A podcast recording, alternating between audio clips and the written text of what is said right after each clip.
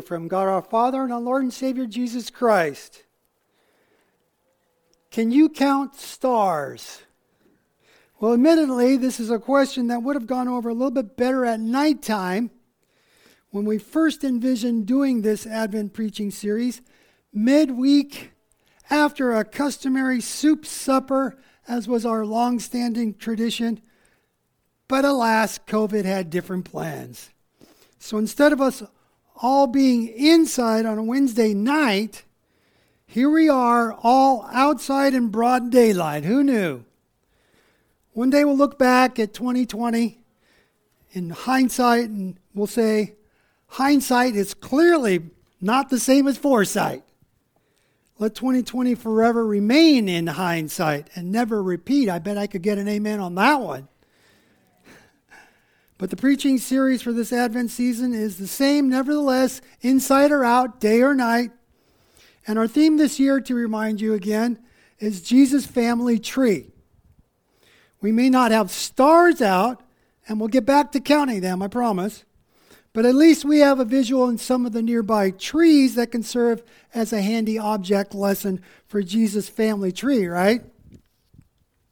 Pastor Rob got us off to an excellent start last week looking at Jesus' royal line through the house of King David. Today we're going to dig even deeper into the family roots of our Lord. We're going back a full 2,000 years before Christ's birth. Now, anybody who is interested in genealogies or has at least dabbled in one's own family history enough to uncover a quirky ancestral character or two can easily appreciate the rarity of being able to go back that far 2,000 years. Why, if anyone here today were able to trace back their family history that far, you'd be leapfrogging past the Middle Ages, past the barbarian invasions, past the Goths and the Visigoths, and you'd find yourself back in the time of Caesars and gladiators, back in the glory of Rome, and back in the afterglow of the first advent of our Lord Jesus Christ. That far. I think we could all agree how impressive it would be to say, my ancestor cleaned the stable where baby Jesus was born. Even if by that we meant he shoveled manure, it would still be quite impressive. And I would still claim bragging rights of that awesome privilege of having that ancestor. It's no wonder then that the Jews, as we see, for example, in, ex- in an exchange with grown up Jesus in John chapter 8, that they are so quick to appeal to their relationship to Father Abraham as his modern day descendants 2,000 years later.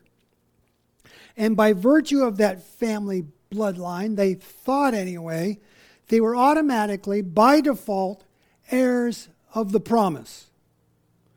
Well, Jesus points out to these confrontative religious leaders two things that show it's not that simple. First, when they insist we are Abraham's offspring, his descendants, and add, and we have never been slaves of anyone. Jesus replies, Truly I tell you, everyone who sins is a slave to sin. It must be said, the Jewish leaders claim there that they have never been slaves is a strange one when back in Genesis 15:3, God tells Abraham himself in no uncertain terms, quote, "Know for certain that for 400 years your descendants, Abraham, will be strangers in a country not their own, and that they will be enslaved and mistreated there." Unquote. So the Jewish leaders Jesus is speaking with seem to have forgotten about that conversation. Clearly, what the Lord was revealing there to Abraham was the coming 400 years of Egyptian bondage that the Hebrew children would suffer in just a few generations after Abraham. Furthermore, those Jewish descendants 2,000 years later, standing and confronting Jesus there, while trying to hide behind Abraham, were standing on occupied ground, Roman occupied ground.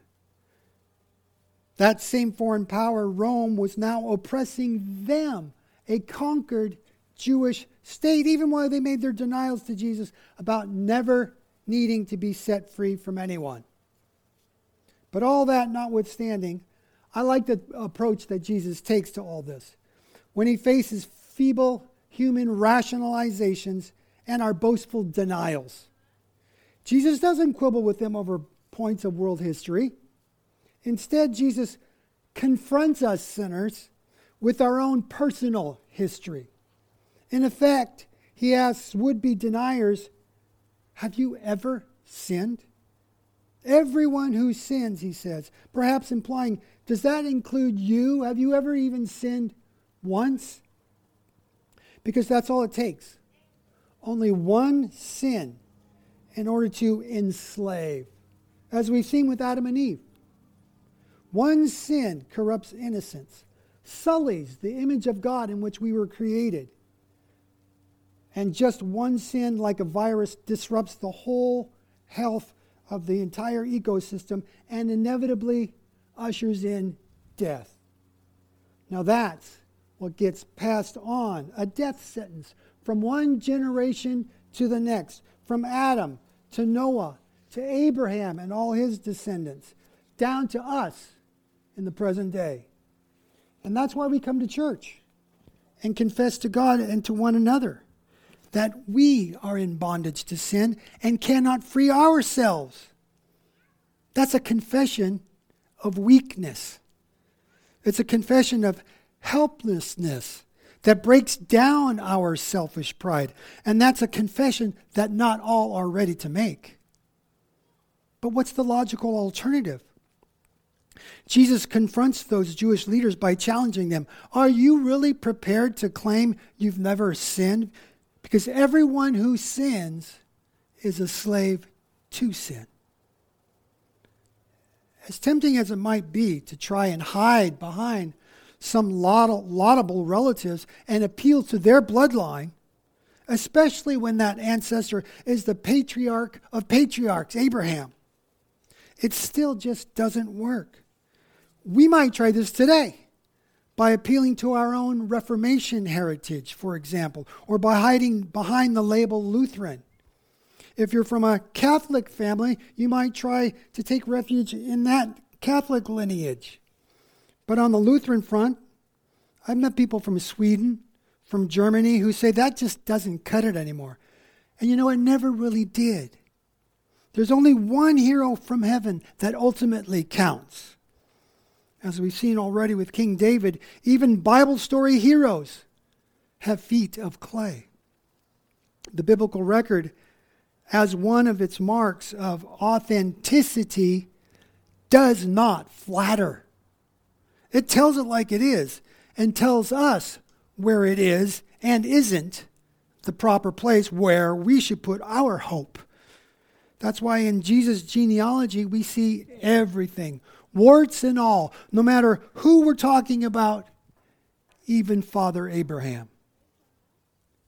When you dig through the details of Abraham's life, a more true to life picture of the patriarch quickly emerges. Leafing through the book of Genesis reveals that despite some very admirable qualities of kindness and loyalty, Abraham's inherited sinful nature, nevertheless, had created within him a yellow streak of sorts. His loyalty to his own wife, Sarah, took a backseat to his own fear. When a king laid eyes upon Sarah, inspiring him to inquire about her availability. Apparently, she was a looker even at that old age. Instead of protecting his wife, Abraham disavows Sarah, passing her off as his sister and then watches as the king carts her off to his royal harem. All this to save his own life, for which he had feared. And that's why he withheld the full truth about being Sarah's husband. The half truth was that she was, in fact, his half sister, born of the same father, not the same mother. Now, this scenario of selling Sarah out to a king happens not once, but twice in Genesis 12 and then again in Genesis chapter 20. In Genesis 16, when Sarah gets impatient regarding God's promise to open her room, her womb with her own son in her old age, Sarah invites her husband Abraham to help speed up the divine plan a bit by a little human intervention. Namely, her Egyptian handmaiden, Hagar. To this surrogate mother idea, Abraham offers no protest at all and becomes Sarah's willing accomplice in taking God's matter into their own hands instead of taking God at his word while honoring his commitment to be faithful to his wife. Now, all this is not meant to be a knock session on Father Abraham, the cad. This is God's inspired word on Abraham, the called one. So, why does God display such a clear focus on Abraham's shortcomings for literally billions of people down through the ages to read and discuss? Well, those confrontative, conf, confrontative rather, Jewish leaders back in John 8, in Abrahamic fashion, made their half true statement on the matter. Even they were boasting of their Abrahamic, Abrahamic bloodline, um, and they admitted to Jesus, Abraham died, and so did the prophets. Yet you, Jesus, say that whoever obeys your word will never taste death. Are you greater than our father Abraham? He died, and so did the prophets. Who do you think you are?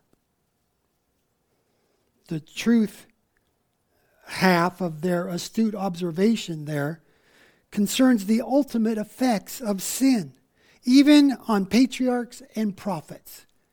Death. The wages of sin is death.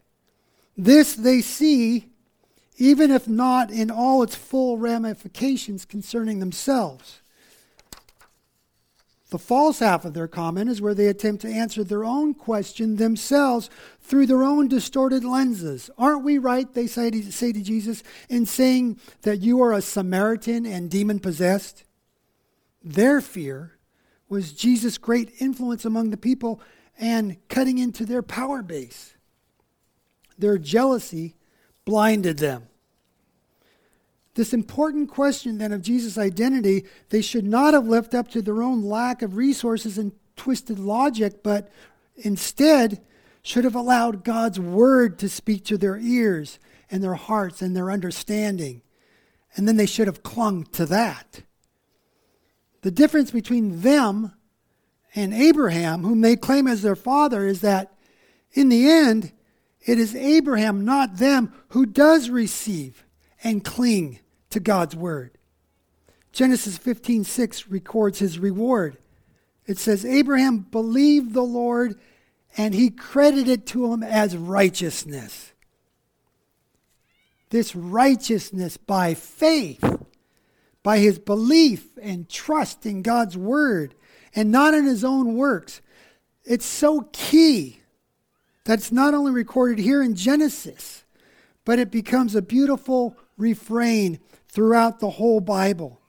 In Habakkuk, the righteous shall live by his faith. In Romans, the just shall live by faith. In Galatians, Abraham believed God and it was counted to him as righteousness. In Hebrews, in James, in Titus, and finally, back in John this time, John chapter 3, we all know this one.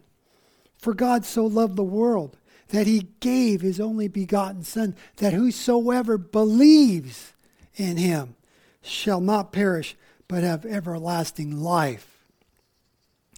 Jesus said that verse to another Jewish leader in his day.